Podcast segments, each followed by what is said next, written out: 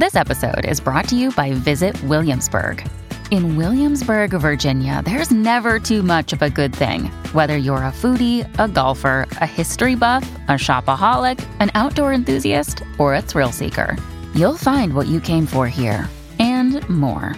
So ask yourself, what is it you want? Discover Williamsburg and plan your trip at visitwilliamsburg.com.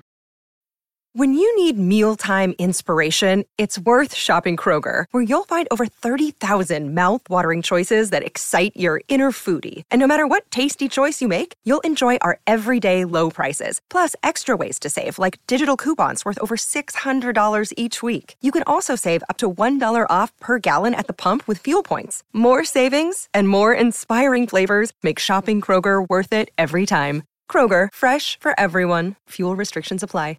The longest field goal ever attempted is 76 yards. The longest field goal ever missed? Also 76 yards. Why bring this up? Because knowing your limits matters, both when you're kicking a field goal and when you gamble. Betting more than you're comfortable with is like trying a 70 yard field goal, it probably won't go well. So set a limit when you gamble and stick to it. Want more helpful tips like this? Go to keepitfunohio.com for games, quizzes, and lots of ways to keep your gambling from getting out of hand. Hey, this is Jim Perry, host of Euphomet, and this is Euphomet Dispatch, a bonus show. I'm at home in between tapings and wanted to thank everyone for listening to our season 3 premiere featuring Ryan Burns and my trip to the Skinwalker territory. This week, we have some bonus content for you. You'll hear an episode from 2016 when Euphomet was a live talk radio show. I shared this on Patreon last week and felt could be fun to share with everyone. It features non dual shamanic healer Timothy Rothschild, some storytelling, some callers. It was a really fun night, and a taste of Euphomet's humble origins before we found our true identity in documentary. So, my trip out to Skinwalker was enlightening and confusing. You know, it's a place of so many names, about as many seemingly as the types of entities that are alleged to call it home.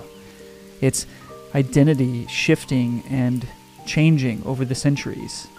Its tales of its origins complex and possibly rooted with a very human belief about the others, about superstition, about religion. And it revealed to me fragility in our relationship with the unknown. I know it's cliche, we fear what we don't understand, but it's apt. And I don't think it solely applies to the paranormal in the case of Skinwalker territory. Whatever the narrative is that people have assigned Skinwalker for its origin, however reflective these tales could be upon the very culture telling them, something is really happening there. People have experienced and been touched by extraordinary forces. Sometimes the real truth of these places, of the phenomenon, is how it changes our lives how we are transformed, how it makes us shapeshift. Next week, a story of sinks and visitations as season 3 continues with a new edition featuring podcaster, film writer, and producer Daniel Noah. But before, enjoy this bonus show from the archives, traveling back to 2016 with Timothy Rothschild. I'm Jim Perry. This is Euphomet. Until next time, keep looking up.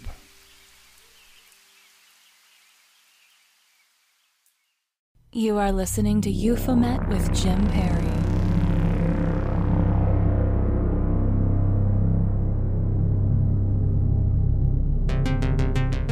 On March 10th, 1970, the impossible happened.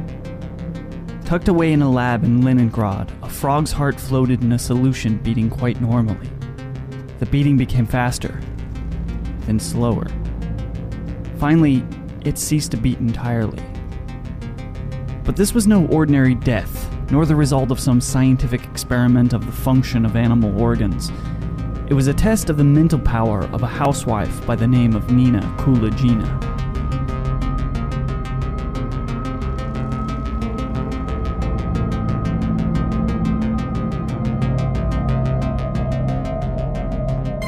Born on July 30th, 1926, in Leningrad, Nina was very much an average, tough Russian woman.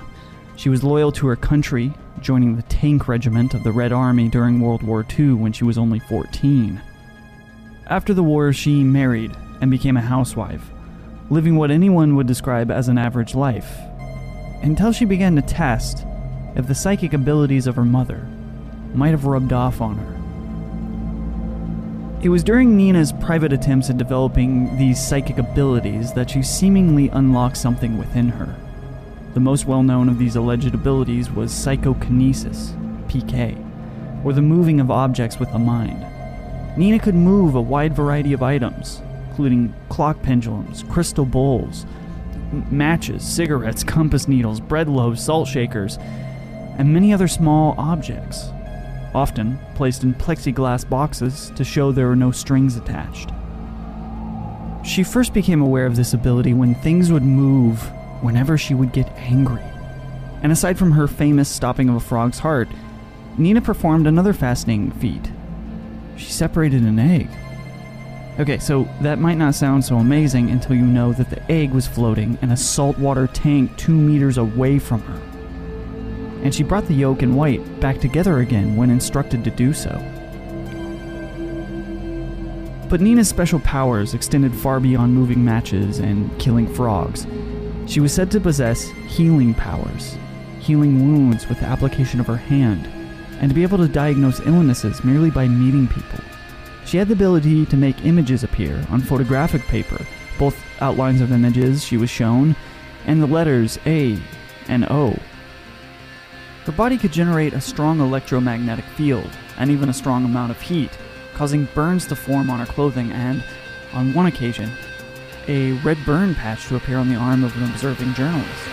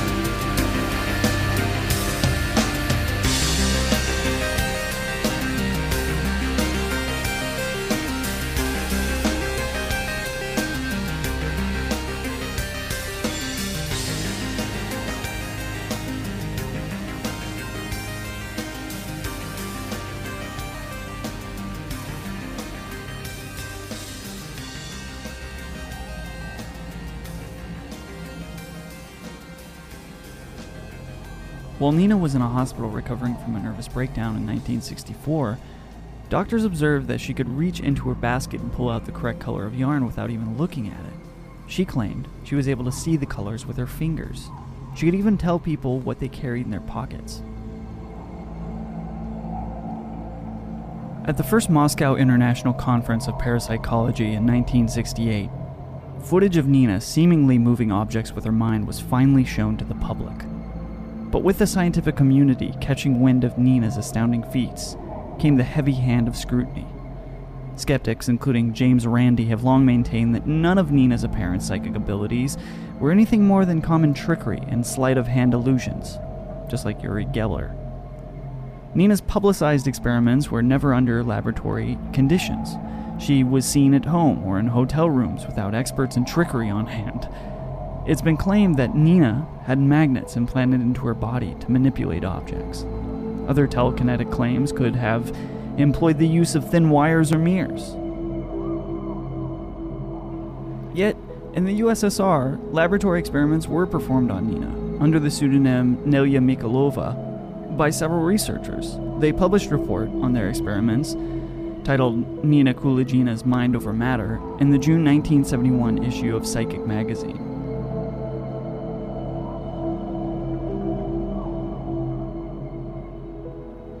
So the Cold War had a little known side, a psi race where both the US and the USSR tried hard to become superpowers with superpowers. telekinesis, remote viewing, automatic writing, and many other mind over matter experiments were carried out by both sides in an attempt to turn the human mind into a powerful means of control and weaponry. Unfortunately, many of these experiments were complete failures. It has been argued that Nina was shown off by the USSR in an effort to seem like they were making huge leaps in telekinesis when in fact, it was all fakery. But even though the Cold War has long since ended, Russia has continued to keep many of its secrets under lock and key. If Nina was such a glowing success, where are the scientific reports? Might they still be housed somewhere in a storage room never to see the light of day? As is the case with so many things, just because we haven't seen something doesn't mean it doesn't exist.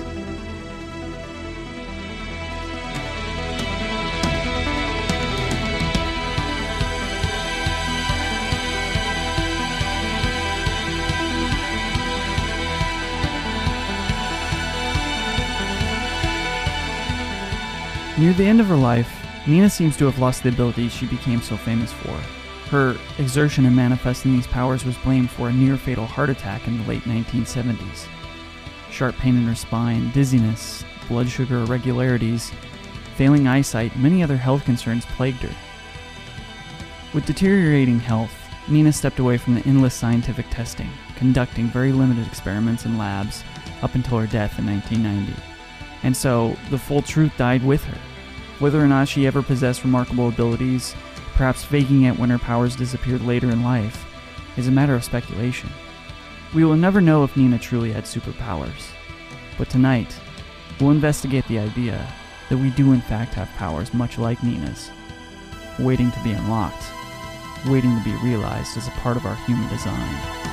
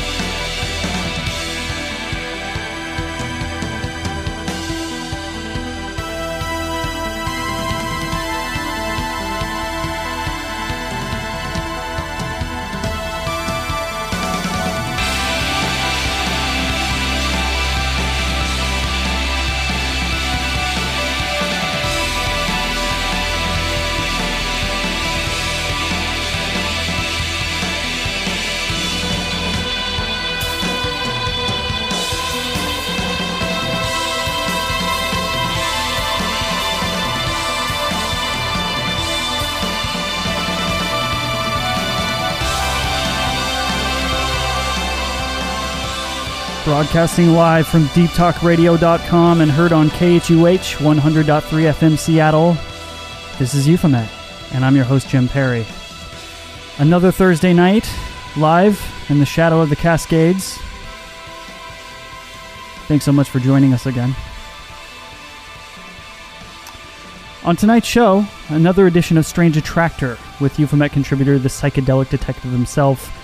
Tim Rothschild, where we'll dig into the relationship of the human design and the inherent superpowers that we all may, in fact, possess. How do, how do we unlock these abilities? You know, what are we truly capable of? Do you have a superpower, an enhanced ability? We'll be taking your calls with Tim at 206 452 3301 or on Skype at Skype name Jim Perry. You can also search for Euphomet. Uh, you can also tweet us at Euphomet. We've also been using the hashtag YouthTalk to carry on our conversation on Twitter. Our integrated producer Kai and myself will be on our account while we're on air. So, uh, wow, once again, I have Planet Weird, Paranormal, and the Occult Museum live stream up. Um, have Have you seen this thing yet? Have you checked it out? Some people are watching it all night long. Some people are just keeping it on while they go to sleep, which is frightening but awesome. I, I don't think I could do it, but hey, whatever. Um, this is, of course, uh, the brainchild of Greg and Dana Newkirk. You heard Greg call in on last week's show, and I'm I'm super happy to announce that uh, they will both be guests on an upcoming show Thursday, September 1st, and we'll be talking about the museum and its artifacts. We will also be talking directly with Suzanne. Yes, the woman whose experience we shared last week that's so related to the current investigation into goblin like beings. Suzanne reached back out after listening to last week's show and confirmed the existence of a huge cave system near her sightings. It's crazy. But also, the app comparison of these beings um, she came into contact with being very similar to that of the goblins described in the Hopkinsville case. So, wow, that's that's going to be insane. We'll be live with her and Greg and Dana, and the investigation continues. Okay, so go to our Twitter page to find the link to the museum stream. Um, we're also in the chat room right now too, with some lovely people that we're talking about the show. We're talking about the chat room. Um, before we get to Tim, I want to share with you some reaction from last week's show with Ryan Sprague. Uh, this came from uh, listener Diego in Mexico. He says, uh, just listen to episode 21, and curiously enough, 21 has always been a key number in my life, so it's not strange for me that I liked it so much, including the Pokemon Go real problem discussion, which I think is an absolute mirror to the kind of generation that is about to come, struggling to accept their reality. Man, people just prefer their avatars. Those are easy to customize. Real life customization involves effort, right? So there's a problem. Plus, there's the level up reward equals few effort and time that gener- generates day to day rewards and, quote, does not damage at all, end quote, their real lives. Very incredible game engagement techniques that, as you may know, most of them come from the Skinner box conditioning theory. Now, Diego, I'm actually not very familiar with the Skinner box conditioning theory. If you are, uh, let me know. Jim at euphomet.com.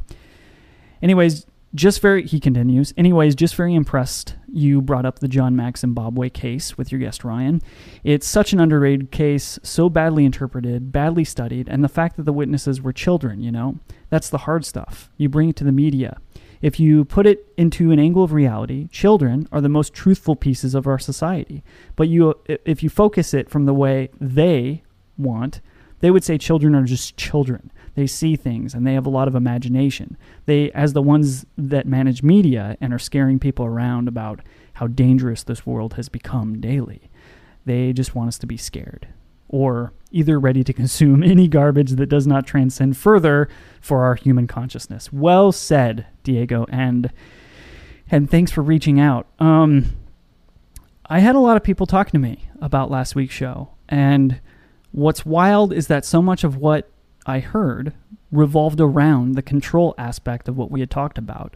That as much as we need to evolve past this notion of disclosure happening, of us needing to move past this control of alleged information for the real discovery of truth to happen. The fact is, is it's not easy. uh, and we certainly don't like the feeling of our reality being controlled. Why do you think this feeling of distrust, even in the midst of apparent non information, runs so deep with us? Uh, what, what do you think? It's like it's, it's hardwired into us at this point. So, well, whatever this case may be, I believe we do have things hidden from us. Certain information, like enhanced abilities, inherited but hidden. Just on the other side of the veil, perhaps, lies a reality in which we are the stuff of comic books and Netflix shows. Powerful, conscious beings and gods among the earth. Next, someone who perhaps knows a little bit about this. Uh, he's going to help us peek through the veil. It's Tim Rothschild on this live edition of Euphomet, Strange Attractor, Deep Talk Radio Network right after this. Zoom. How did the ancients know the mathematics that's involved? Mathematics. Many mysteries up in the way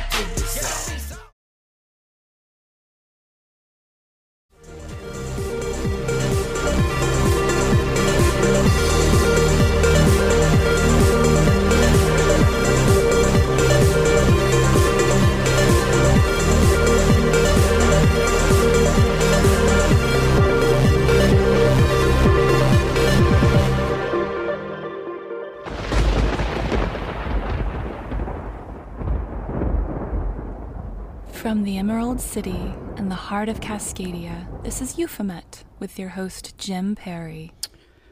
Founder of the Third Thing Network and co founder of the Divine Movement, Tim Rothschild is an explorer of consciousness, dedicating his life to healing work and finding innovative ways to expand the collective human experience.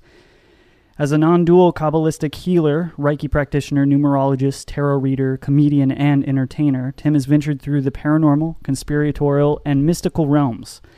He uses his experience playing psychedelic detective in order to cleanse the doors of perception, allowing the individual to be in relationship with reality just as it is, kickstarting the process of freedom, enabling them to feel alive again.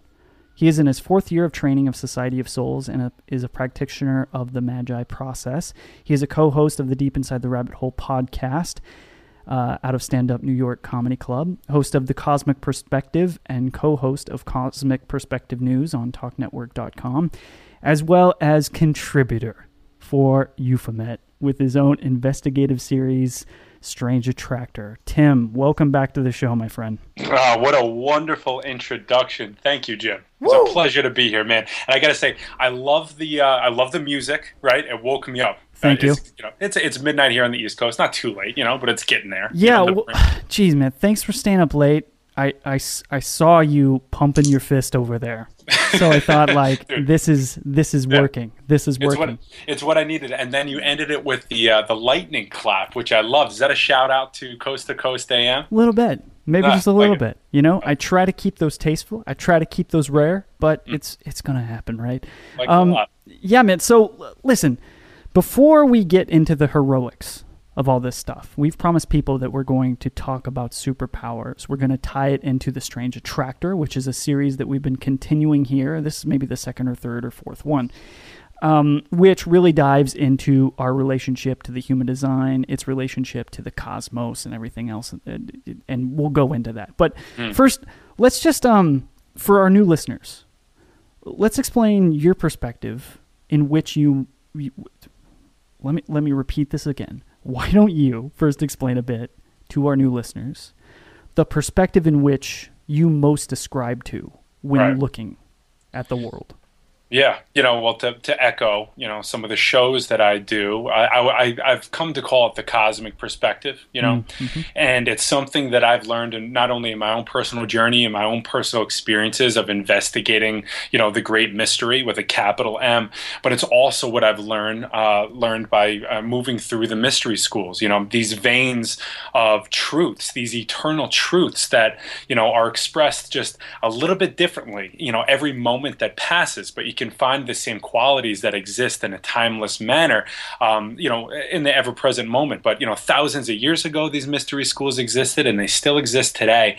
And that's the that's Society of Souls, which you mentioned in my bio. And for the last four years, they've been waking me up and introducing me very gently and sometimes not so gently to these greater realities. And I've made it my life's work to find very creative ways to communicate the container through which I am now perceiving reality and uh, trying to find a way to meet each person along their journey so they can sort of grasp and take a little bit of what I've found. And um, I've come to actually see this sort of as uh, building bridges, making maps to greater realities and altered states of consciousness, and building bridges with my words in order to bring people there. Yeah, that's very interesting. You know, I, am curious in in your teachings uh, and along your journey, how how many different perspectives of of philosophy and theosophy are, are you integrating into your perspective now?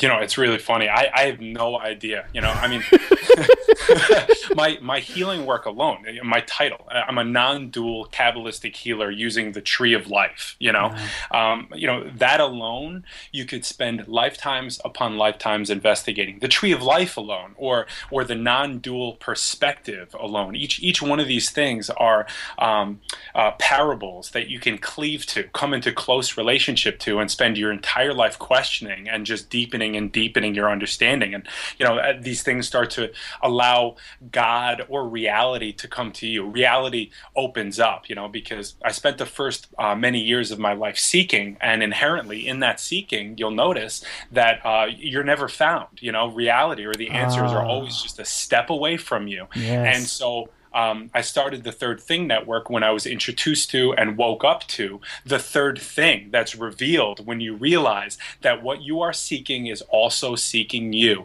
There is a river, there's the stream of life that flows just beneath the surface of all our neuroses, all our thoughts, all of these dualistic subject object splits that we live in in this world. There's a river that flows just beneath it, and when you wake up to it, you notice Edgar Cayce and all the rest of the great prophets of our time have said that a river flows through us, and that's the container that I wish to uh, bring into the world in a new way.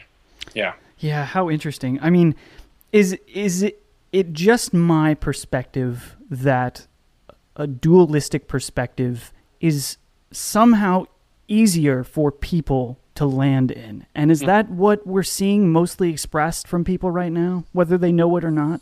Right. Yeah. It's it's it's the whether they know it or not thing because mm. a lot of people and myself included, I'm not, um, you know, I'm not free of this. You know, when I came into the school as a strong seeker, you know, I really thought that I had this stuff down. You know, mm. I was a philosophy major in college. I'd read a lot. I'd done a lot of seeking on my own, and I, in my opinion, I was making a lot of progress. But um, you know, when I began to realize that um, this seeking was not um, uh, it wasn't getting me to where I really wanted to be, where the outside world was meeting my inner world. And that's where um, non duality really opens things up because. Um, for example, you might think that you're free because you have enough money ch- to choose to avoid something that you don't like right? That's freedom, right? Okay, I don't like that, so I'm going to do this because I've worked my butt off and now I can do whatever I want, right? Well, I'm talking about the kind of freedom that says, well, what would life look like if you could be happy with doing what you like and doing what you don't like? Because they're both two sides of a third thing. Really, what would life look like mm. if happiness included sadness? Right? How is that even how is that even possible? Think of just think of the spaciousness that opens up at that point. Your your your ability to uh, make choices, to be free, and actually, what actually ends up happening is you end up uh, dropping into a place of play. It's a place of play. You end, mm. up, hmm. you end up realizing that you can really um, you can really have a good time here. You know, and a good time that includes a bad time. How in, how interesting. That uh, brings me up to so many other questions that I have jotted down here in terms of place of play. Let's get back to that because uh, there's a few uh, notions in terms of futurist outlooks, in terms of outlooks from other well-known uh, psychic um, leaders that I need to ask you about later on in the show. But um, so I, I think that's great. I think that gives uh, uh, the listeners a great introduction into where you're coming from and when we're talking about this stuff, some of the resources that you're pulling from. Um, you know, I, f- I first just want to ask you, man, is it your belief that it's possible that people can truly have superpowers or enhanced abilities? Simply put, yes, with a capital Y.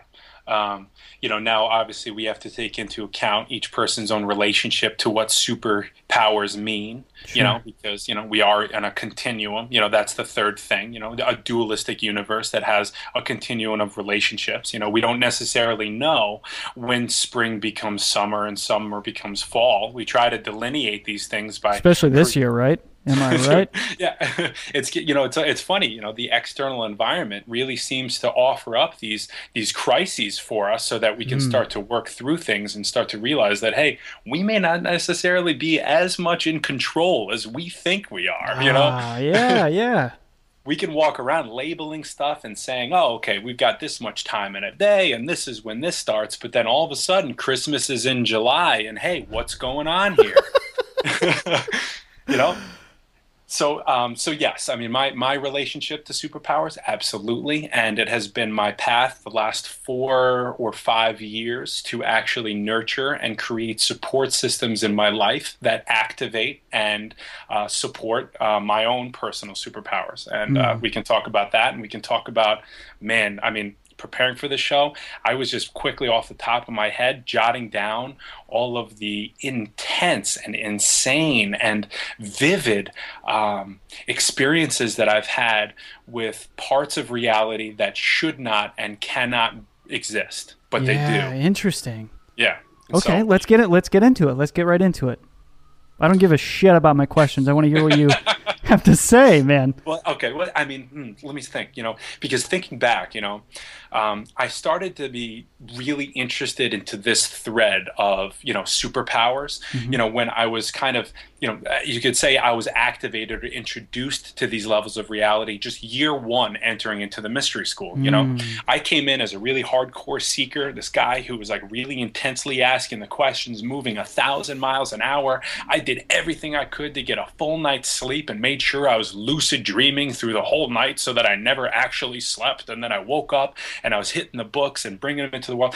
And uh, my teacher was just doing these really uh, gentle, soft practices with me, and I was losing my mind with how slow the process was going. Mm. But over the next couple years, um, I started to open up to what some people, what outsiders would perceive as psychic abilities. You know, this is I'm a, I'm a person who was a uh, college football guy, a sales guy, uh, just kind of like a hard nosed worker um, who had no awareness of this whatsoever. I had a few personal experiences that I couldn't discount, so which led me on the uh, you know the seeking journey, if you will, brought me to this school, and now you know a year into it, just only a year into these practices, I'm beginning to know exactly who's going to call me before they do. I'm having prophetic dreams. Um, I'm knowing what people are thinking inside their head. Necessarily, not necessarily, uh, not necessarily trusting any of these things yet. You know, Mm. But then, you know, the craziest part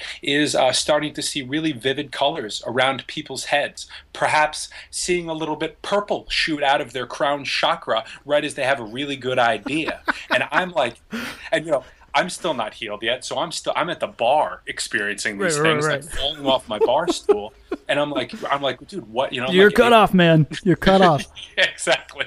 You know, um, you know but now i now now that i have a certain level of mastery around these things i'm using them to uh, promote healing and, and and and bring these ideas into the world. I'm using these as support systems themselves. And you know these pers- you know from the outsider these things that seem like they're psychic abilities. Um, they very casually say in the mystery schools well you're a holographic thinker man. Uh, you mean what do you expect? We have linear thinkers and we have holographic thinkers. Holographic and, thinkers. Yeah the implications of the fact that we have a holographic thinker are profound.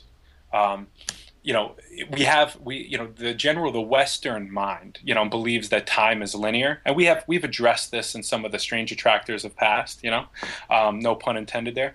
But um, we we we believe that time is linear, but in fact, uh, it there's it's it could be better understood as a cupness of time. You know, the past, present, and future are all informing you at the present moment, and you're actually swimming in like a cup of time, and uh, all you ever have is the present moment. You know, anybody that's a seeker, you know, has understood that. But what's it like to actually live into this? And the best way I can explain it as a holographic thinker, aka psychic, is that you're pulling information from places that you you, you shouldn't. You shouldn't be able to. You can't, mm. right?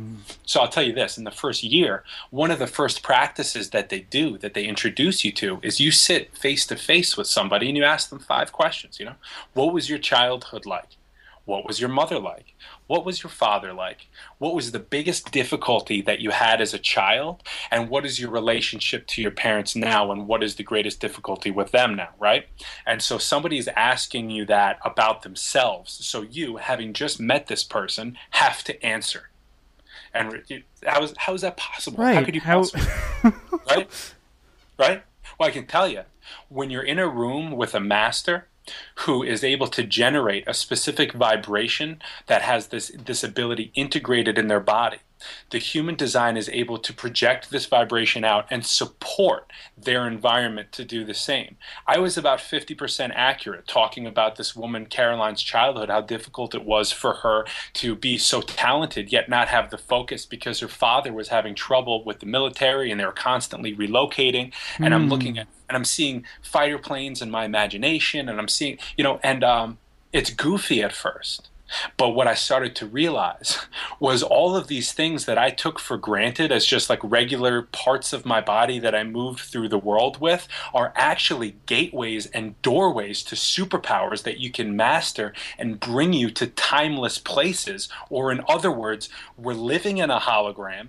All information is available to you right here, right now. And using your consciousness, since everything is interconnected, interrelated, and interdependent, you can learn if you become sensitive enough and you heal enough to flow through these resonances and get the answer that you're looking for every single time. Wow. And the implications of that are, are paradigm shattering. It ends everything. It ends the whole world that we're living in. Well, it's it's crazy, and it you know it going back to superheroes, right? Going back to people with with powers, right? Right. Is it is it in your experience that the way that someone can develop these things, even if they, you know, at this moment don't believe they are powered at any point, um, once they get an inkling, you know, perhaps experiences synchronicity that seems, you know, t- too good to be true. Mm-hmm. Are are those moments um, that they can actually focus in on and and engage with and and become more powerful because of that? Yeah, sure. I mean, well, synchronicity. You know, first off, that that's how reality reveals itself you know so one of the things that happens as you heal and you wake up the sensitivities in your body in a way that they're no longer controlling you you know that's that those sensitivities are no longer a tyrant in your life that you're making choices to avoid mm-hmm. you know mm. you have a you have a strong enough egoic container to hold more reality so as such what you have then are are options and choices and the ability to um, see more light and what i mean by light mm-hmm. is more mm. information mm-hmm. and what that looks like then is synesthesia.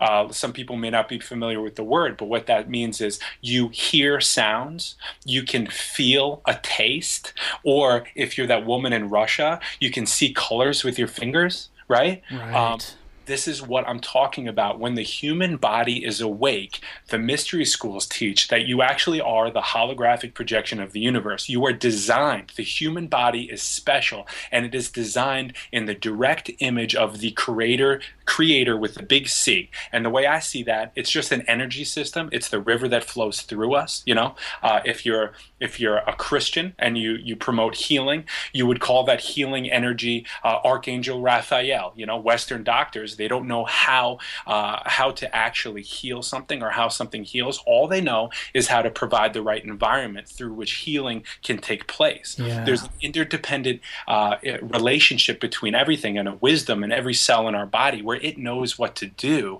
Uh, the human ego likes to think it's in charge. If you heal that ego, it takes a back door and worlds open up to you. And that's where these superheroes can now have this space. That's the important thing. The, the superpowers can have the space to be nurtured and grow. Wow, that's amazing. And you know, you you you you brought back some memories actually when you were when we when you were talking. I don't think I've shared this with you on the program before, or even mentioned it on the program. Um, I I may have in, in in slight, but my grandfather was a Pentecostal preacher, and one of the things that that he did quite often to his congregation is uh, he laid his healing hands on them and and these people would feel healed. They would recover uh, to some degree. What's what's happening there? Like everything else, there are many avenues for questioning, and there are many things that can possibly be going on there, right? Obviously, we know through testing that the placebo effect is very real. Right. You know, right. we also know that we have a lot of people that know how to lie to themselves and refuse to see reality. You yeah. know, and that is generally, you know, uh, I'm in I'm in the stand up comedy world a lot with the Deep Inside the Rabbit Hole podcast. So one of the funny jokes that me and my my my co-host have all the time is, you know, we laugh not at, but we laugh at the situation, the goofiness of somebody with a fragile ego that goes on stage and tells the worst possible jokes um, and and actually goes off the stage. Nobody laughs. They go off the stage and they think that they did phenomenally well. Phenomenally well. They sure. their their container is not strong enough to take in the truth of the light because they will ah. shatter They will shatter, right? uh-huh. So you heal the ego enough to, in order to be in relationship with reality just the way it is, so you can see the truth. But to answer your question, there's a lot of things that be going on. You know, I mean, you're, you you said your grandfather. It's Yeah. your grandfather. You know, he may very well have healing hands. They very well have healing hands. On the other side of it, there may be all that other stuff going on. You know, who knows? You know, who Yeah. knows if he's even telling you the truth or, or what? You know, Yeah. we don't know Yeah. you know but i can tell you through personal experience which is what everybody has to have in order to truly know the truth that's the whole point of this um, i've experienced it and i've seen miracles occur and now i realize that miracles are simply the science that we cannot yet explain it's a part of the process Hmm, how interesting. Now, let me get your take on this. Why are these things shut off or so dull for most people? these the the senses The the the, the powers, these powers that we can possess. Yeah. Well, you know, it's funny. I do. I consider them the senses. I really do. You know, and it's a it's a combination of our ability to perceive, um, and then what it is is it's the magic of willpower meeting sort of like the science of the qualities that exist within us. You know, and it's like the art, the art, the art. It's a better way to put it. The art of willpower. You know, because that's a creative process. How do I put enough pressure or drive into a situation as I know understand what I'm capable of? So you train the capabilities by healing, right? And that that increases your sensitivity, perceive and understand what's going on, and then you'll know what to do and when. You'll always be in the right situation at the right time. Because you've healed yourself enough to get out of your own way and you realize that there's another current that's driving you and you'll find that you're in alignment with it. I call that riding the wave. You know, that's kind of what I've coined it as. You know, when you when you're riding the the little I, the little personal self with the little imagination, the little ego, when he's in a rightful place, you realize that there's a river that's actually directing you the majority of the time. Uh, you've just been fighting it like crazy. Hmm, interesting. So, in your opinion, is there any outside forces, perhaps societal, you know, uh, perhaps nurture, um, that that stops us from experiencing these heightened senses or powers from when we're born? Right. uh, is an experience that that at some time was was natural. Was did we come out of the womb and just uh, have a, a a more intrinsic knowledge about how to use these powers, or you know, is there something different now? Well, first, first I want to say um, one thing that you know we we operate in cycles. You know, time is cyclical; it's not linear. You know, it's also it's it's even de- at the greatest depth. It's like a cu- it's like a cup, but you can track it, and all the ancient cycles track it as though it's a cycle. So history doesn't repeat; it rhymes with the same qualities. And whatever qualities exist in this environment, it co-creates with each new incarnation. So um, an incarnation could be a human being with a certain amount of creative potential programmed into it, right? But how is that creative potential going to unfold in relationship into this dimension and this environment, right? So there's that co-creative quality to it. So uh, there have been times, yes, when um, the human design was awake to much different realities, and we had a much different psychology, if if we even had a psychology at the time, you know, because. Um, you know the mystery schools teach you that there are many different universes that we live in you know the physical dimension the psychological internal world. Uh, there's more like the, there's the realm of of creativity which meets relationship just as it is meets objects just as they are free of our egoic hypnotic delusions that are built into the process to keep us alive until we wake up to the fact that we don't longer need these unhealthy patterns you know? This whole this whole process unfolds in a really beautiful cyclical way but always in relationship to each other so yes in the past things were different in the future things will be different but all we have is the present moment now to come into relationship to and um, and and watch what unfolds from there How interesting. We have a caller on the line now. Caller, where are you from? Brooklyn, New York. How are you doing tonight? Do you have a question for Tim, or what? What is your insight on this? Do you have a superpower? Yes, yes. So am I on the air right now? Yeah, you are.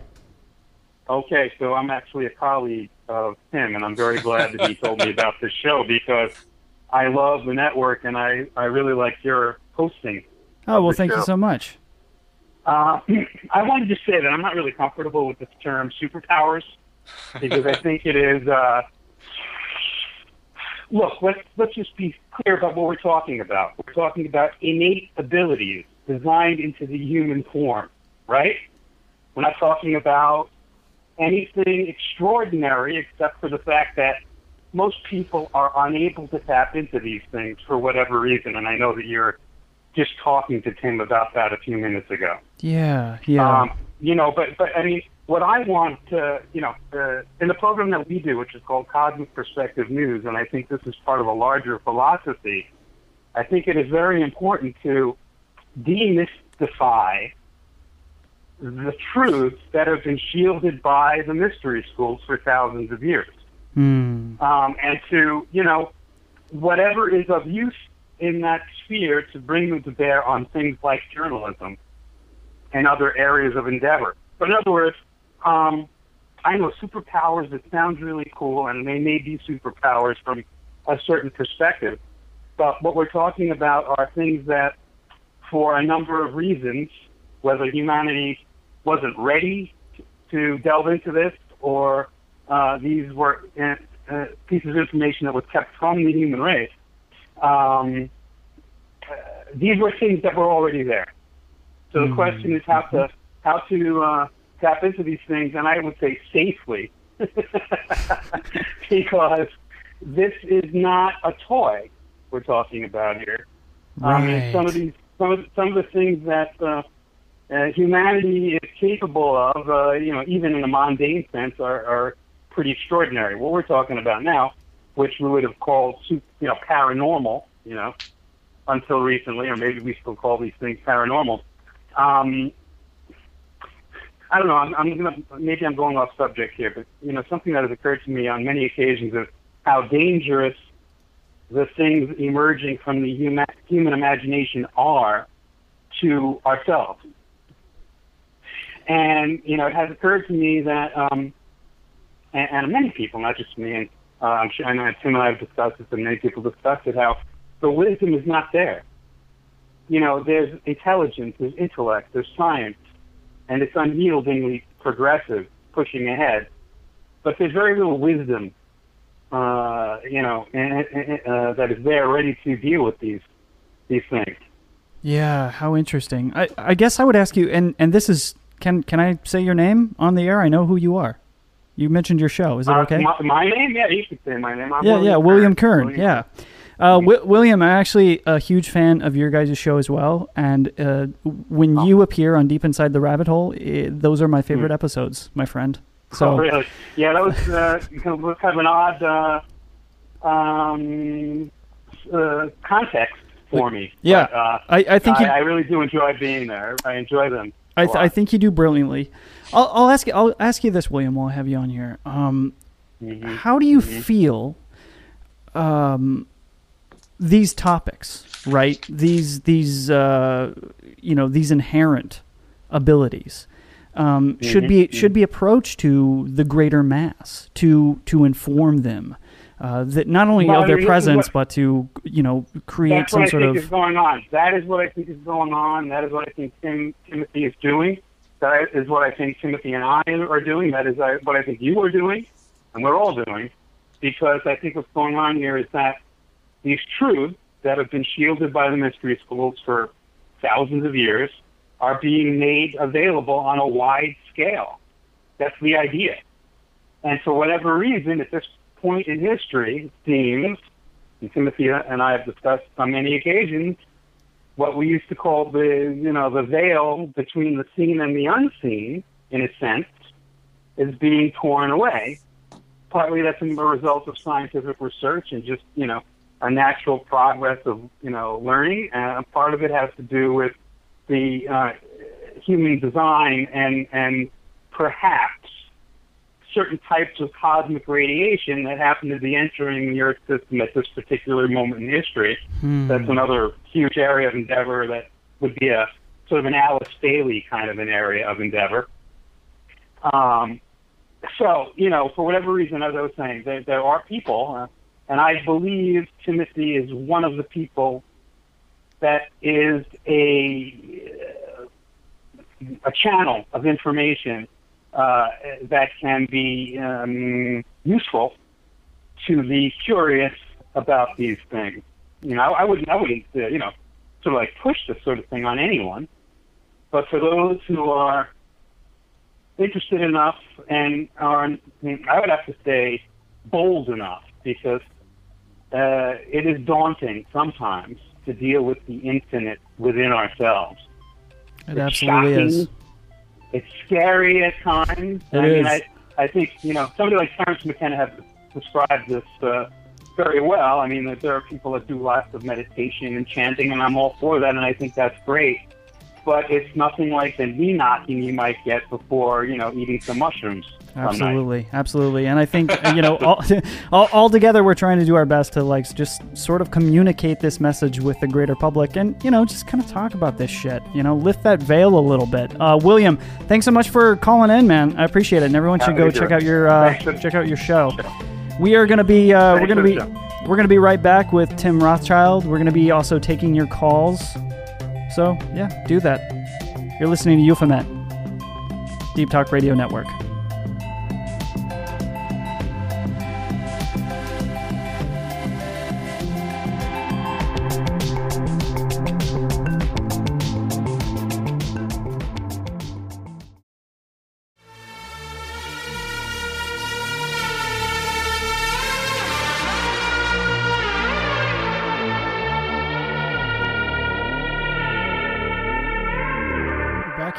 On Live with Tim Rothschild, and we are talking about. Well, shit, Tim. After William Kern comes in and uh, you know dismantles the word uh, or the term superpowers, I feel I feel bad about uh, saying it, but we are. We're talking about superpowers because that's what people know that they are. That live within this 3D reality construct that we're all familiar with, and all this other stuff is pretty heavy. All right, so that's that's why we're going to use it for right now. Uh, do you believe we may have hidden superpowers? Do you or someone you know have them? Uh, we're taking your calls right now at 206 452 3301. We're on Skype, Skype name Jim Perry, or find us at Euphomet and use uh, hashtag YouthTalk on Twitter. The conversation continues on there. Tim, um, where we left off, you know, we we left off talking about the control system a little bit, and we were talking about how you know this is stuff that we have known perhaps forever, and techniques in unlocking these these powers. Um, you know, William Kern said they they've sort of been hidden by the mystery schools, and this information is now uh, getting out. Do you get the sense that there is a greater interest right now that if everything is is cyclical, right, that that we're on like some sort of upturn and the veil is thinning? Yeah, ab- absolutely, man. You know, you know, I talk about that the the co-creative environment. You know, that relationship between the you know what we have in the external world and the creative potential that we all have within us. You know, I mean, take a look at the environment that we're in now, which is the internet alone. You know, information, which is light, is being sent all around the universe right now at like really quick speed, all around the globe. So um, our egos are encountering this light, and some people are freaking out and shattering and coming apart because they're seeing the truth of the situation and then others are seeking healing and other people are you know ignoring it you know but it, all, all of this stuff is taking place right now. So all of this light is being thrown around in all of these dark places and we didn't have this ability to do so before. So you know i mentioned you know when we were talking about time how it's cyclical and the same qualities seem to repeat. So history rhymes you know it doesn't necessarily repeat but it does it does rhyme and you have echoes of the past and these times that are to come again. And right now you know we have yes, that like this time where people are actually waking up to the mystery schools. If everybody knew and had access to these mystery schools, there would obviously be more demand. You know, when I was in sales, I knew one of the number one rules was knock on enough doors and somebody's going to answer. So as long as this truth keeps knocking on these doors, people are going to open up to it. And then you've got that cascading effect, you know, the Jones effect from this guy who's over there, you know, he knows every time you're going to call, you know, you're going to be like, hey, I want to be like that guy, you know? And Yeah, but there's like, right. there's so, there's so many different reasons why this information spreads. But you know, uh, you know, I, I, wanted to mention this too about time. You know, what I've what I've been taught, and uh, what was actually, it, you know, it hadn't been necessarily taught this, so I could be wrong. But what I've been experiencing, what was revealed to me, because I'm on a kabbalistic path, and what that says is that reality comes to you. It's revealed to you when you're ready. Uh, what was revealed to me was that the experience of time uh, is actually relative to creative potential unfolding into the environment. That's why I'm so hot on this right now because hmm. it's it's getting really vivid to me. And, you know, when I say vivid, I mean dimensionality to it, you know? And so I'm starting to really see this from a new way. And then, you know, you hear about, you know, the Art Bells of the world who wrote with Whitley Strieber the book The Quickening, and you hear about the nature of this singularity that we're all approaching as time seems to be like spiraling down the drain. So these cycles are happening faster and faster and faster. Well, that that is is a is a perfect example of what you're asking here. Is there a time where this creative potential and our true potentials are able to unfold into the environment a little more vividly? And my answer is yes. And right now, we're just creatively using superpowers as a bridge to, to bridge that gap, you know? But this is exactly what's happening.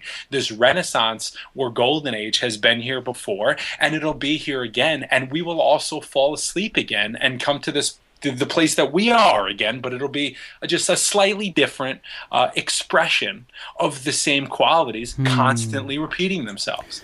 Well, sp- well, speaking of singularity, two weeks ago I spoke to transhumanist presidential candidate Zoltan Istvan, mm. and he spoke of a future of enlightened beings um, merged with technology. Could you imagine a situation where technology could actually help us in unlocking these these natural powers? Um, you know, by by way of perhaps enhancing our consciousness, or do you think there's a possibility in that?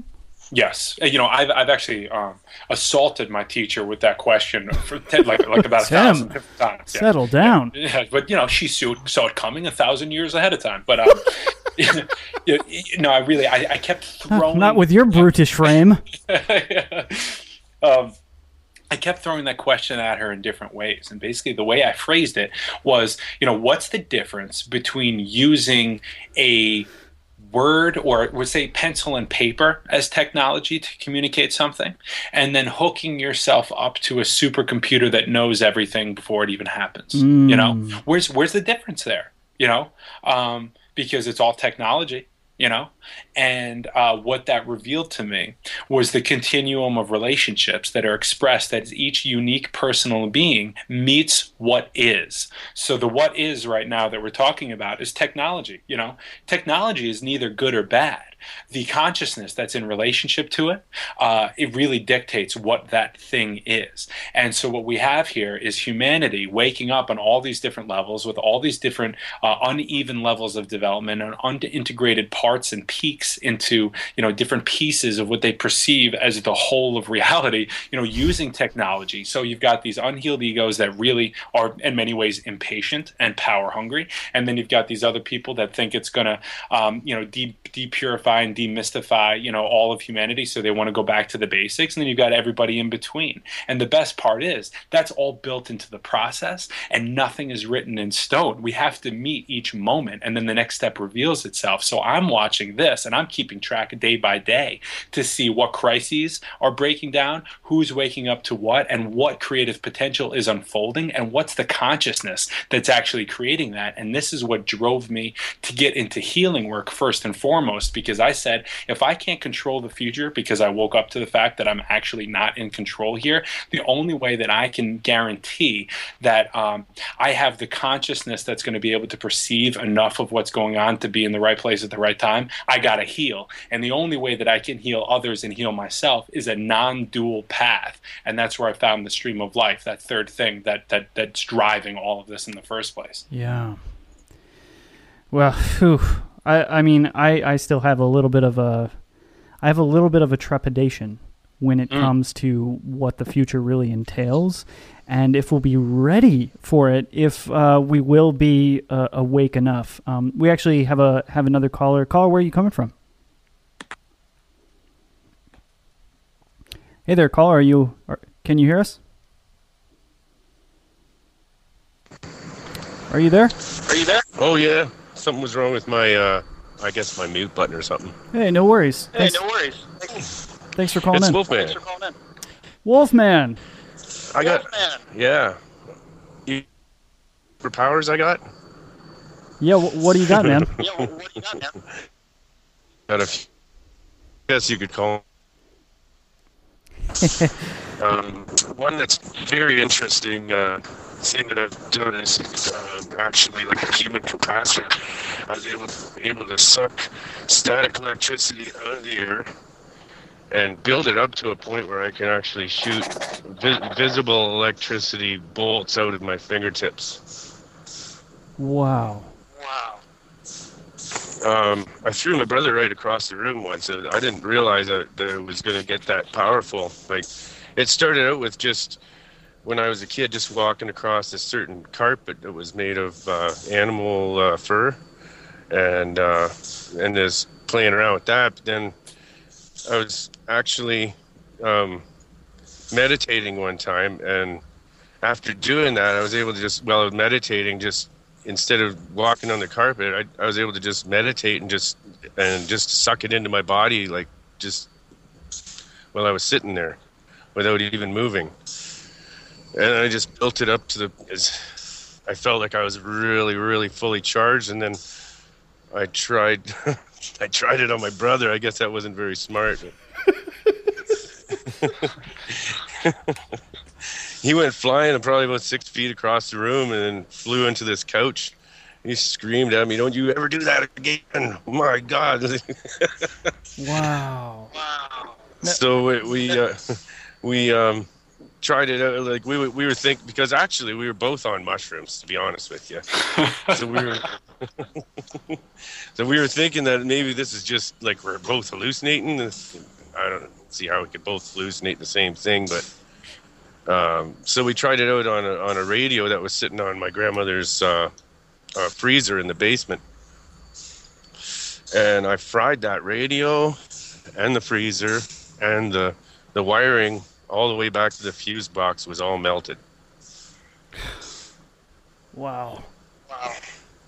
Now, The next morning, Wo- Wolfman, uh, we're we're getting quite a bit of delay. Do you have it on speaker right now?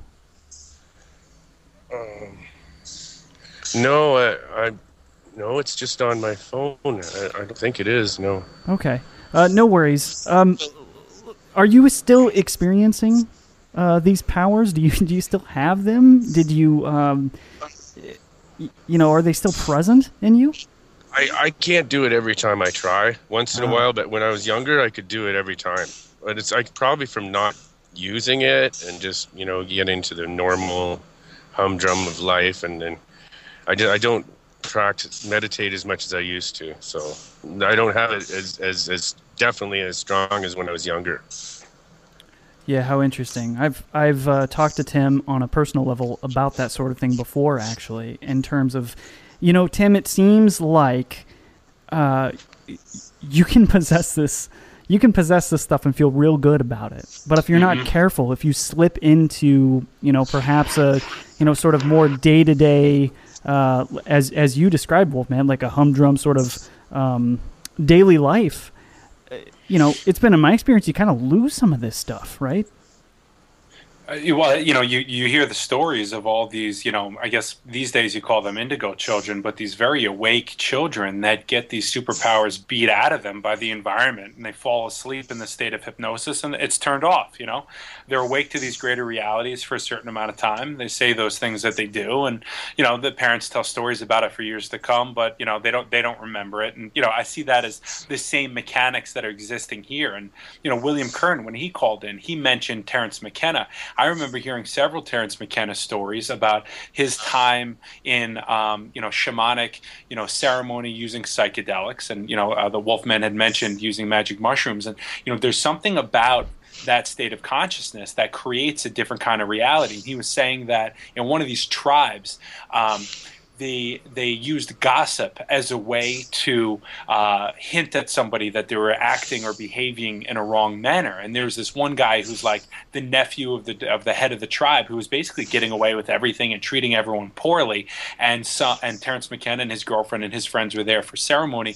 Uh, they they couldn't take it anymore, and his girlfriend during ceremony shot laser beams out of her eye and knocked the guy 10 feet back into his teepee. And all of the sh- all of the shamans nodded in appreciation that this white girl had some real powers and was not like was it was fed up with the situation. Everybody took it in stride. So um Wow. when I was so you know you know, you, you, you know do what you will with that. You know what I mean? It's unbelievable Yeah, Wolfman, is is this something that you, you know, y- it's kind of slipped from you, and it's fun. You know, this is another thing. Some people have these experiences of inheriting or finding, you know, awesome powers, you know, these great abilities, but it seems so often they're we you know we forget them or we just don't use them or they become novelty so quick even though they're so incredible it's almost as if there's a you know a disconnect between you know our 3d reality world and what we can handle tim is that related to our ego is that what's going on there or are we not ready for it? hey, Jim. Sorry, I'm gonna have to let you go. I'm on a break at work. I got to go back in. you got it wolfman thanks so much for calling in thanks so much for sharing that uh, keep listening and calling again man For sure. Hey, Great cheers. show, guys. thanks so much Thanks, Wolfman. Hey, so ask me ask me that question one more time, just so I have it right. Yeah, it almost seems as if our ego perhaps gets in the way of us fully accepting what our gifts may be. True. Yeah, absolutely. You know, the ego prefers, well, the ego is always asking the question, how can I be safe and how can I be happy? You know, so um, unless somebody is intentionally moving into that realm using something like black magic as a form of power and control, you know, a negative expression of an unhealed and, and you know, uh, an ego that perceives its environment as unsafe unless it has power and control, you know, what you have then is somebody who's probably scared of these superpowers or scared in one way or another and fearful of what may become uh, if they open up to those levels of reality. You know, so naturally, one of the things the ego does is cast a spell basically on your consciousness, drop you into a hypnotic state, and lock you in the memory of a life that does not have that uh, ability. Wow. Huh.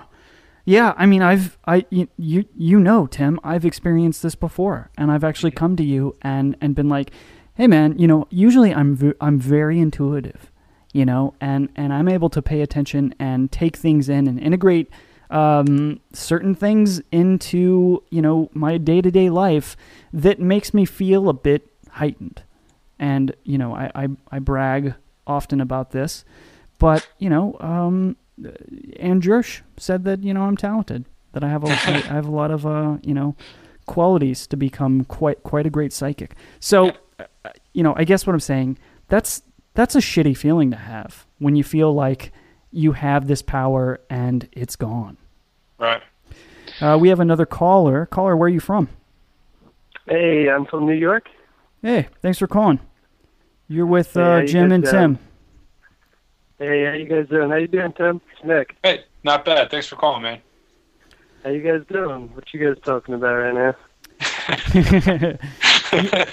we we are talking about, and I'll quote this. Uh, uh, we are talking about quote superpowers end quote, and uh, and our relationship to said powers as uh, human design.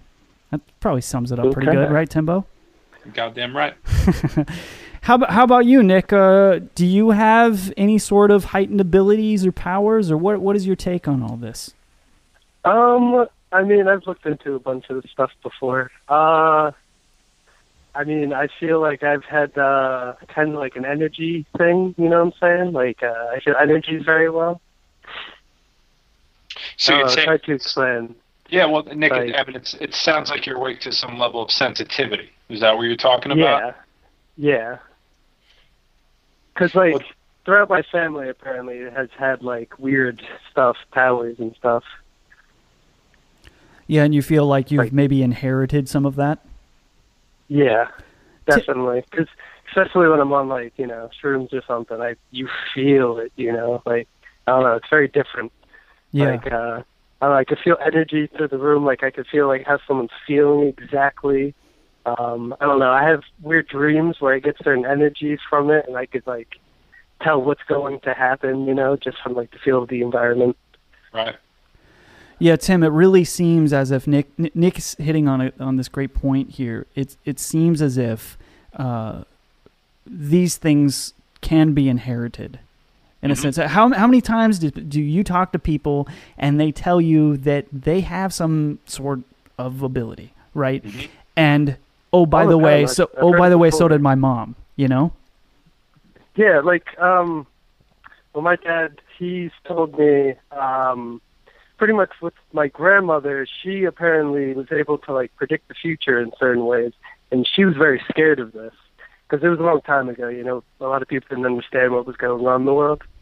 So um she had my dad and he would uh to the day he passed, he was able to just lay on his back and pass out and astral project like immediately Wow. every single time. So he said when he turned eight, he did this for the first time, and he told my grandmother, and she was like, "Don't do it." And he said that screwed him over a little bit. Like, you know, he wasn't able to do it as well till he trained. Yeah.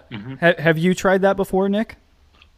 Um, I've never like tried, tried, like looked into it and had a really. I have like some bucks he left me on it. Like, it from what he told me, it sounds amazing. Yeah. Yeah. Well, it's it certainly does. Yeah, Tim, he told me he used to fly and all that. You know. is this something that you're scared of? You there, Nick? Hello. Nick, are you there? Yeah. Hey, um, Sorry. is no worries. Is this uh, something you're scared of? Developing your senses. I, I mean, um, recently, like I'm 20, I'm young into the you know spiritual aspects of everything and you know the cosmic world, and like uh, my father kind of told me a little bit when I was like 16, but I really got into it. So I've always wanted to like learn how to really take these aspects and use them. You know what I'm saying? Yeah, Tim. What are some of the things that Nick can do to, you know, practice this? Well, you know, I always talk about support systems, right? Um, the spiritual journey. A lot of people they want to jump right to these superpowers, either to prove to themselves that they're real, or just you know escape the mundane nature of uh, you know everyday physical reality. And I can tell you, you know, I was one of those as well. Um, but I'll tell you this: if you take the path of integrity and you install support systems where you know that you're on a healing journey, whatever healing means to you, returning to wholeness. So for me, it looked like, you know, a series of meditations every day, yoga, uh, talking to healers, and you know, working with different modalities to bring myself into relationship. you know, all those kinds of things. What I found was there were more than enough gifts and rewards along the way, as long as you were doing these practices without the expectation of getting those gifts. Um, it's built into the process. Reward is just as present as loss is. We're in a dualistic universe. It's all right here, and they're all going. to It's all fleeting, you know. So it's going to be here, and then it's going to be gone. But it, that that's that's just the way it is. So you you stay with that as it is. You ride the wave. You put the support systems in place, and each time you deepen your relationship to reality, you'll see more and more of those more wondrous aspects, if you will. Because reality, my man, is filled with wonder. I know. I've been searching for it all. You know, trying at least. You got to keep doing it, man. Well, thanks so much for calling in, Nick, and uh, call again, man. Hey, no problem. I got you. Be Thanks, good, Nick. guys. Have a good one. Have a good one, man. Hey, Jim, let me tell you. Can, can I tell you a quick story? Yes. You know, because you know, as a part of this, um, you know, the notes that I was taking in terms of you know the superpowers that I've witnessed available to the human design, you know, it's impossible not to run into the sadhus and the mystics and the holy men in India, you know, or the people that some would call saints. And I have a very special relationship that uh, I have developed with a saint that died in 1972. His name is Neem Karoli Baba, affectionately called Maharaji, as many holy men are in India. But this is, you know, Richard Alpert, who became Ram Dass's guru. You know, when you know when you know the Harvard psychedelic club, if you will, the time of the you know the 1960s with Ken Kesey, Timothy Leary, Richard Alpert. You know, all these people were seeking for these answers, and some of them ended up going on east, and uh, and they they really found them. You know, they found these people who they called the knowers of all hearts. You know, the knowers of everything. You know. And this guy Maharaji uh, ended up, you know, uh, you know, basically baptizing Ram Dass into this new life. Ram Dass meaning servant of God, you know, and now we've got all of these dasas spread throughout the world from this one blossoming flower among all these different humans, you know. And the, the reason why I lay that backstory is because, you know, when I first started on my journey, I just I became fascinated by the story. You know, you end up to you know finding parallels among other seekers and bumping into the same things that they found along the way because you know this path is is very weird. It's very risky. There's a lot of unknowns, um, and you know a lot of the times what you have to do is you have to find a good teacher who says, "Listen, this is the map. Uh, when you get to point A, you can expect point A, and, and you know if you get there and you and and what you find is what I say you'll find, and then go to point B, and so on and so forth. And over time, your trust in the map grows, and your trust in your teacher grows, and that's how this this guru operated. And um, I can tell you that, you know, uh, about a year ago, maybe no, it's maybe maybe about a year and a half now. I was um, I had completely left my old life behind. I quit my job. It was a fantastic job, making a lot of money. I, I didn't have much in savings because I was always a partier, but I had uh, just enough to do what I needed to in order to move into a new career and take this new path. And I was down to about twelve dollars. I had no money left, and uh, I really had nothing else lined up at the time, and I was never never going to give up this movement into greater consciousness and figuring out a way to bring these ideas into the world. So I'm sitting there having, you know, what, what should have been a lot of anxiety, but a, a calmness had settled over me one day. and I ended up listening to maybe seven or eight hours of talks by Ram Dass talking about his spiritual guru. And that night I felt compelled to order some pictures from an ashram uh, out west, uh, excuse me, out east, um, somewhere in New Mexico. Ordered some pictures, which is supposed to be like a great blessing of the saint. Uh, I ordered some Hanuman statues, who's a Hindu god that's like a servant of Ram. And um, I set up an altar for the first time in my life, and I fell asleep that night. And uh, when I fell asleep, I, I was awoken by my grandfather who had come into my bedroom. And uh, I asked him, I said, Grandpa, what are you doing here? He didn't say anything. He walked out of my room. And then in behind him walked Maharaji, a saint who had died in 1972. He, he, I, I was paralyzed. I was lying on my bed, completely locked up, and I couldn't move. He laid down to my left. He put his right hand on my left breast and squeezed it uncomfortably tight and then he put his left hand on my stomach. I felt a strange vibration flow through my body. For a few minutes, he got up, put a wire wrapped up in a weird way into my cell phone, and walked out of the room. As soon as he walked out of the room, I was free of my paralysis. So I stood up to grab the wire out of my cell phone. Felt compelled to grab it. I pulled the wire out and I felt a, a wah, wah, wah, wah, wah moving from my right hemisphere of my brain to my left, back and forth oh, like wow. crazy until I shot back into my body. I realized I was completely in the astral plane and having an out of body experience. I shot up out of my bed and realized that I just received a healing from a saint who had died in 1972. Now, let me tell you, let me tell you, I, in the healings that I had heard that day, or the excuse me, in the uh, in the in the the talks that I'd heard that day, I was told that what happens when a saint realizes a certain point of realization, they cannot help but answer to the call of the sick or people in need. It's just the nature of reality. They have all medicine wants is to heal. So I was crying out that day without even quite realizing it, but I was crying out that day, and I received my help. And what had happened? This is the most fascinating fascinating part, and until this happened, I never would have been able to talk about this, is I had body dysmorphia my entire life. I was made fun of as a child for having, you know, women's breasts or whatever because I was overweight, and it was something that really ate me up inside, and it actually drove me on a path to become a really strong football player, bodybuilder, and all of these things because I couldn't handle having an ounce of body fat on me because I was so distorted in my perception of myself. And this had actually led me to have such such pain in my body and such a tightness that I was having uh, I was having like degenerative discs and herniations and all these things. I was in so much pain that I couldn't stop working out. And uh, I got to say, having twelve dollars in the bank and all these things, I was in a really tough spot. But I never, in a million years, would have taken a look at that aspect of my consciousness if I hadn't been grabbed in the one spot that I was more self-conscious about than anything in the whole world. And I could never even tell anybody for like 28 years years of my life. I couldn't tell anybody about this fear, but this saint, somehow, I became awake to him promoting a healing on me 30 or 40 years after he died, freeing me of this prison, opening me up to an entire new path of yoga and healing, and ended up becoming my job, which has now become the divine movement, which is so successful.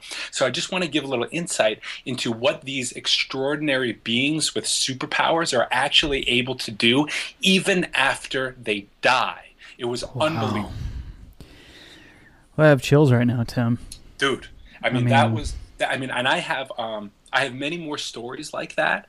Um, and I wrote them all down, but that that seemed like the right time to tell that one because there's that when I talk about reality being filled with wonder, I'm not kidding. Well, what you know, what would a world look like in where each of us could exert the full range of our senses? Mm. I mean, take us to a place. You know, let's visualize. Let's paint a narrative. What is what does that world look like? I'll tell you what, man. It's not patriarch. It's not matriarch. It's partnership. It's relationship. What would it look like if you could truly show up in every moment just as you are, right?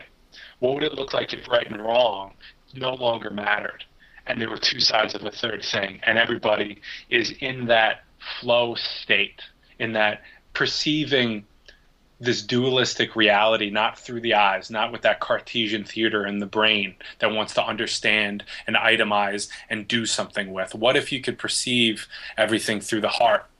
What would life look like then? And that's actually a part of the great mystery that we'll never understand. And that's a big part of what drives me to do the work that I do because I'm constantly standing in awe of what's created when you have one foot in the known and one foot in that mystery. And uh, you know, you can use your imagination all you want. It's amazing. You know, you can see these pictures of what's what's possible, but um, it's like a painting. You know, we talk about we were talking about before the show when we were thinking about doing this. You know, how joking around about how X Men is a documentary. You know, this is this comes there's a there's a deep truth in that you know right. and the human the human ego is slightly out of relationship with what's possible but it's tapping into a truth in the mystery schools we call that level of consciousness split Beriah or split Beriatic consciousness split Beriatic mm. consciousness is a timeless place where you have ever present creativity in the moment however if the ego isn't ready for that and you're still caught in your psychological history and trauma and story story, you're going to drop into fantasy. And then, as powerful creators, the human design is going to create a fantasy type story of what's possible, like the X Men. But mm. I'm hmm. here to say that that is tapping into a great truth and that great truth is being expressed every day and as we continue to heal that we will we will live into that truth and uh, and and I look forward to that day well speaking you know of this truth um you know, some some believe that true power is a power used with intent, right? And it's it's often it's often broken into these true driving forces. You know, one of the light, one of the darkness. You know, black and white magic. It's all good and evil shit. You know, is there one of these intents that have more power associated with it? When you talk about what intents has the power associated with it, can you can you explain a little bit more? Basically what I'm trying to get to is what's a stronger power? Is is is the power of doing the right thing, of of living in the light, is that stronger than that of the darkness? Mm. Well, I'd say that's a very interesting question, isn't it? You know, because the Kabbalist creation story would tell us that we're all born into darkness, and as light beings, we are held perfectly, beautifully held, safely held, relatively speaking, of course, uh, by the darkness itself. And they cannot live without each other. So hmm. uh, the power that's expressed is going to depend on what time we're in and the environment that allows it to be expressed. And how powerful it is completely depends on the consciousness that's in relationship to it. Are there powers right now that you believe are using these skills, these heightened senses, for nefarious purposes? You know, without a doubt. Yeah. Mm-hmm. You know, when you take a look at um, sacred geometry, Kabbalistic, um, you know, designs like the Tree of Life. You can find this stuff uh, all over the world, built into the cities. All the relationships and the geometries and the distances, they're all perfect. They're all set up around the world in order to tap into uh, energy systems that exist externally to ourselves to amplify uh, certain states of consciousness and create differently and uh, good and bad people both use these. So it really depends on who's in control and when. Well, yeah, and, and the story at the top of our program was about Russia attempting to exploit individuals that perhaps had powers of various mm-hmm. kinds, and it's also mentioned that they may have been in a secret arms race with with the United States in developing these superhuman soldiers of sorts. Um, right. And and we hear that you know men who stare at goats, you know all the remote viewing, all all these other pro- we, we've heard the stories, right? But it seems like fantasy, but this is true shit. And it can't be the first time the powers that be have sought to use these abilities as a war force. So, what do we know about you know, maybe governments, individuals, secret sects looking to develop their own, you know, militarized X Men, for lack of better term. Well, I mean, dude, you nailed it. You know, I mean, I work a lot with Dr. Richard Alan Miller, who's your, um, you know, original Mulder from the X Files. He's the Men Who Stare at Goats guy. He's yeah. the guy who trained paranormal super soldiers for the Navy SEALs. You know, he trained them to to stop thinking with the brain and start thinking in fourth and fifth dimensions by perceiving environments through the heart. So that if they had a weird feeling flying that Black Hawk helicopter over that grassy knoll, they would trust that gut feeling and move to another direction because they understand understood and had mastery over the fact that they're tapping into a timeless place. And so he told mm. me all about. I mean, he's he's written a ton of books. You know, power tools for the 21st century. So so many things on herbalists. He's teaching you know urban survival skills right now because he believes that we're in end times, which I believe is a way of describing how we're we're waking up to the illusions that we're under. Um, but I mean, having a very personal relationship with the guy that created these programs, I can tell you that they're absolutely real. And the technology that we use today, uh, you know, that's finally handed down to us, you know, the normals, if you will, the mainstream society is way behind what's being used in, in the high technologies. And, you know, that, that control system is in place, you know.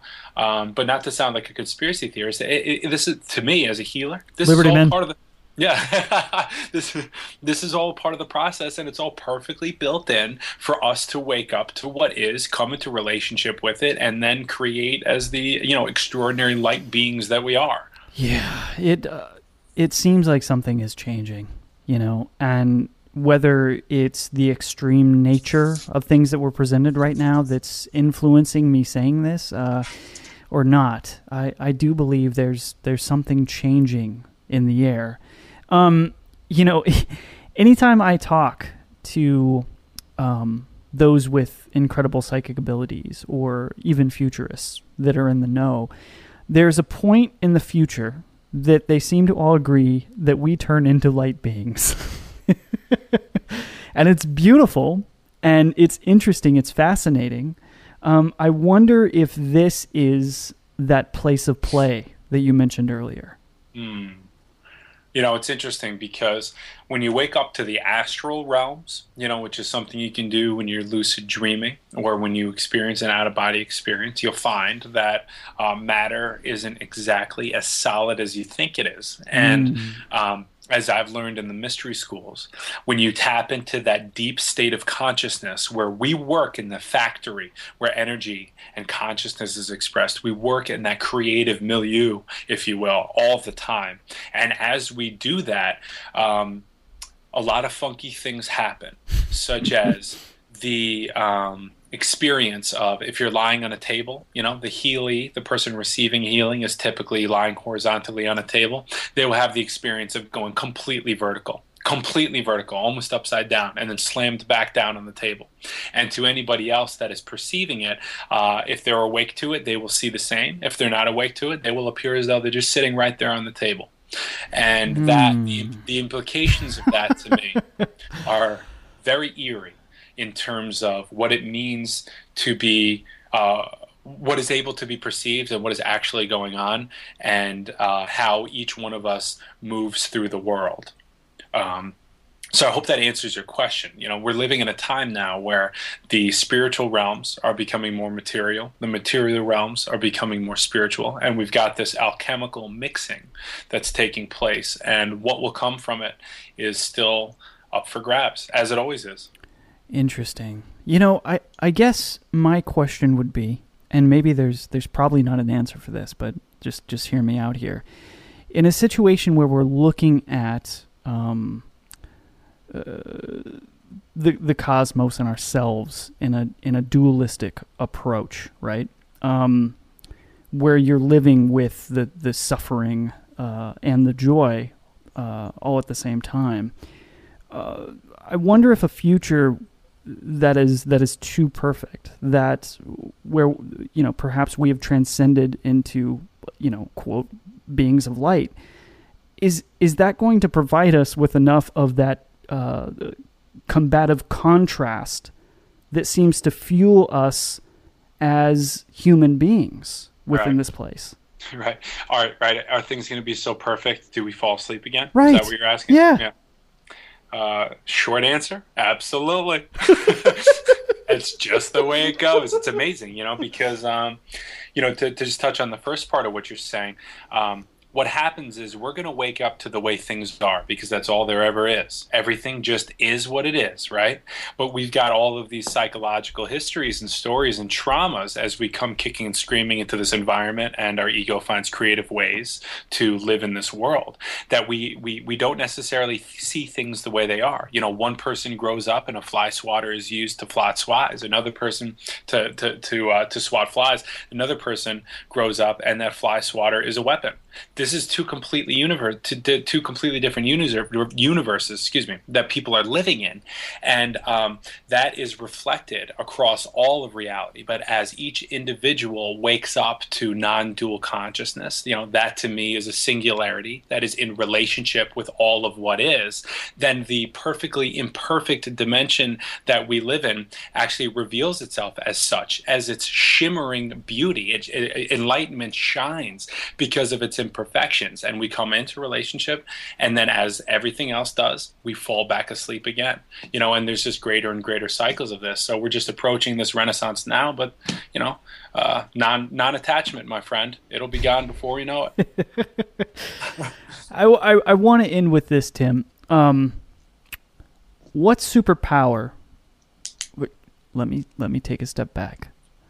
What heightened sense would you personally like to have developed? Wow. You know, it's funny. I've done enough healing work now to say I'm good. I'm good. Just the way I am, you know? But um, you know, to be honest, I would love the ability to um, to physically time travel. I'm such an explorer at heart, man, and I would I just want to see. I, I love I love seeing the same qualities in the tree of life. You know these these ten you know simple yet not so simple qualities existing in relationship being expressed in its infinite complexity and majesty in the kingdom of heaven forever imagine if you could just fly through like okay, let's check this renaissance here in 2029 or whatever ray kurzweil says we're going to be the mystics that i work with say in the next 50 years. So go 50 Yeah. years from now go to that renaissance okay? Now let me tune in with my resonance machine because i'm so awake in my human body. Let me tune into the last re- renaissance that was here. Let me see what was there. Then go to the other one. Let me go let me find the darkest places you know? Let me see how creative the human design can actually be. What did they do to survive during these times of mass crises? Oh my god. You know what is what's what a spirit that existed during these times you know? And um, that's what i would want to do. The ability to travel and really experience and explore Well, speak spoken like a true voyeur, Tim. Spoken like a tr- Yeah, true true sick. lurker. I, Um, I need to. I am sick. uh, why don't you uh, drop your stuff, man? Where can people find you?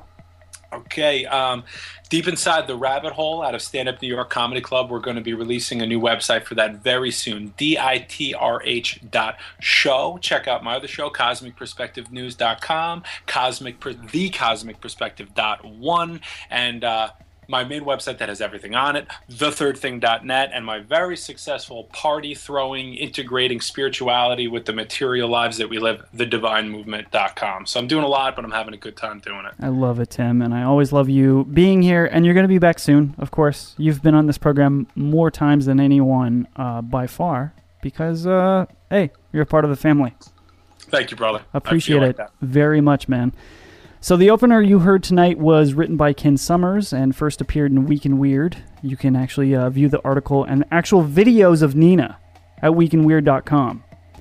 They're crazy. They're so nuts. You need to check it out, or uh, y- you can just find a link in our show notes. Thanks as always goes out to my home station of KHUH and Tim at Deep Talk Radio Network. It was a crazy day today for the station and uh, we got everything put together. Tim did. Tim got everything put together. It was nuts. Um, I mean, somebody set fire to the station. You know, there was a pack of, of, of boars released throughout the hallways. Tim took care of all of it. And so, Tim, thank you so much of Deep Talk Radio Network. Would like to thank this other Tim, Tim Rothschild, again for being my guest. It's much appreciated.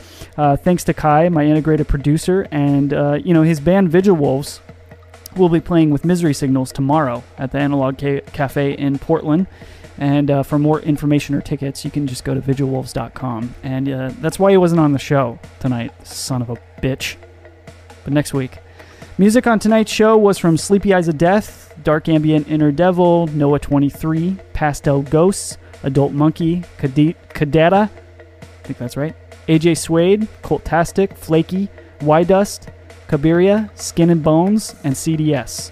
For links to the artist and more info, you can uh, check out our show notes on SoundCloud. Next week, we'll be back live with Scott Walt. Sc-. Man, it's the end of the show, isn't it? Next week, we're going to be back live with uh, Scott Wolter of History Channel's America Unearthed to really learn how everything we have been taught about our country's origin is wrong. We're talking sacred bloodlines, secret codes, and complete control of our past narrative. So I cannot wait for that. And until then, keep looking up. Thanks so much, Tim. Have a good night. Hey, you too. Thank you. This is great. Follow us on soundcloud.com backslash euphomet or subscribe on iTunes to receive new episodes automatically and gain access to all of our past episodes.